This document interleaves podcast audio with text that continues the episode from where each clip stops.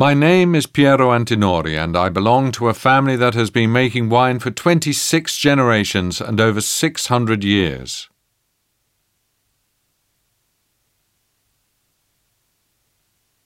More recently, my family has been closely involved with a new category of wines, the so called Super Tuscans, wines whose methods of production didn't follow the official rules of the Chianti appellation when they were first produced. But which, in spite of that, and despite their modest designation as table wines, were an instant success with critics and also with the wine loving public.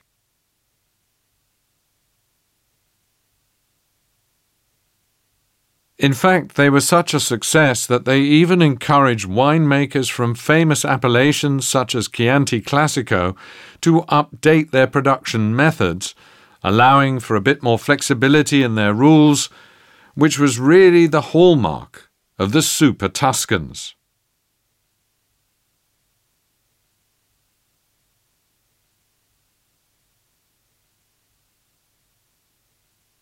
And that has allowed winemakers in these regions to improve the quality of their products and to adapt to today's demand.